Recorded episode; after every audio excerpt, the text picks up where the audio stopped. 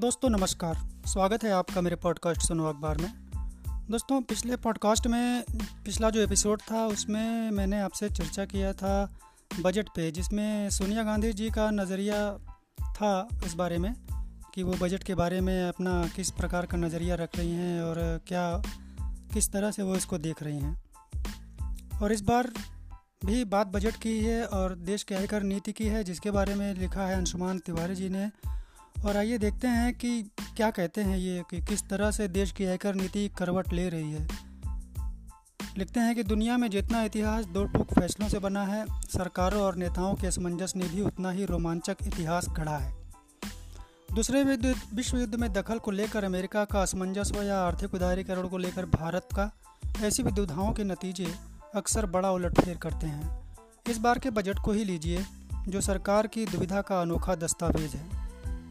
यह असमंजस अब आम भारतीयों की वित्तीय ज़िंदगी में उलटफेर करने वाला है। भारत की आयकर नीति अजीब करवट ले रही है। सरकार ने बचतों पर टैक्स प्रोत्साहन न बढ़ाने और अंततः इन्हें बंद कर देने का इशारा कर दिया है। जिसमें कि ये है कि अब कम दर पर टैक्स चुकाइए और भविष्य की सुरक्षा आपकी जो है, पेंशन और बीमा और बचत, इसका इंतज़ाम खुद कीजिए। इस पैंतरे से बैंक व बीमा कंपनियाँ भी चौंक गए हैं। वित्त वर्ष 2023 का बजट आने तक बचतों और वित्तीय सुरक्षा की दुनिया में कई बड़े घटनाक्रम गुजर चुके थे। कोविड लॉकडाउन ने बताया कि बहुत बड़ी आबादी के पास 15 दिन तक काम चलाने के लिए भी बचत नहीं थी और न थी कोई सरकारी वित्तीय सुरक्षा।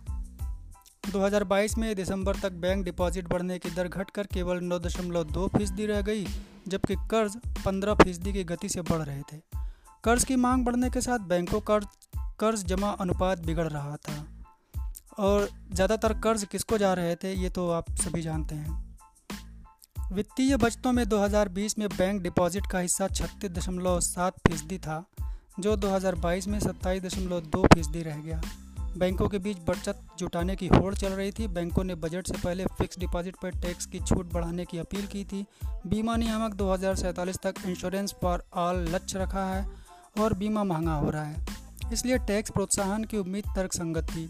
सबसे बड़ी चिंता यह थी कि 2022 में लॉकडाउन खत्म होने के बाद वित्तीय बजट टूटकर जीडीपी के अनुपात में दस दशमलव आठ फ़ीसदी पर आ गई, जो 2020 से भी कम है, जब कोविड नहीं आया था। दुविधा का हिसाब किताब यह है कि तथ्य और हालात का तकाजा था कि बजट बचतों को प्रोत्साहन पर केंद्रित होता, क्योंकि सरकार ही तो इन बचतों का इस्तेमाल करती है। और वित्त वर्ष 2022-23 की पहली छमाही में आम लोगों की शुद्ध बचत जीडीपी की केवल चार फ़ीसदी रह गई है, जो कर्ज निकाल कर जो बीते वित्त वर्ष में सात दशमलव दो फ़ीस, तीन फ़ीसदी थी। यानी बचत केंद्र सरकार के राजकोषीय घाटे, जिसको आप कह सकते हैं जीडीपी का छः दशमलव चार प्रतिशत की भरपाई के लिए पर्याप्त नहीं है। अलबत्ता बचतों पर टैक्स प्रोत्साहन में कोई बढ़ोतरी नहीं हुई है। बैंक जमा के ब्याज दर पर टैक्स छूट नहीं बढ़ी। महँगे बीमा पर टैक्स लगा दिया गया। नई इनकम टैक्स स्कीम में रियायत बढ़ाई गई। होम लोन महँगे हुए हैं। मकानों की मांग को सहारा देने के लिए ब्याज पर टैक्स रियायत भी नहीं बढ़ी। इस एंटी क्लाइमेक्स की वजह ये बताते हुए कहते हैं कि बजट के आंकड़े बताते हैं कि रियायतों की छटनी का प्रयोग कंपनियों के मामलों में सफल होता दिख रहा है। आम करदाताओं की तरह कंपनियों के लिए भी दो विकल्प थे। कम टैक्स, कम रियायत वाला विकल्प आजमाने वाली कंपनियों की संख्या बढ़ रही है। 2020-21 में कंपनियों के रिटर्न की इकसठ प्रतिशत आय नई टैक्स स्कीम में है, जिसमें टैक्स दरें कम हैं, लेकिन रियायतें नगण्य हैं। यही नुस्खा आम करदाताओं पर लागू होगा। निजी आयकर में रियायतों पर बीते बरस सरकार ने करीब एक दशमलव आठ चार लाख करोड़ का राजस्व गंवाया है, जो कंपनियों को मिलने वाले रियायतों से पंद्रह हज़ार करोड़ रुपए ज़्यादा है। सबसे बड़ा हिस्सा बचतों पर छूट सी का है। तो अब आगे क्या? भारत में बचत दो तरह के प्रोत्साहनों पर केंद्रित है। पहला छोटी बचत स्कीमें हैं, जहाँ बैंक डिपॉजिट से ज़्यादा ब्याज मिलता है। इनमें भी वे बचत करते हैं जिनकी कमाई इनकम टैक्स के दायरे से बाहर है। दूसरा हिस्सा मध्य वर्ग है, जो टैक्स रियायत के बदले बचत करता है। बीते दो बरस में आय घटने और महँगाई के कारण लोगों ने बचत तोड़कर खर्च किया है। ये बड़ी महत्वपूर्ण बात है।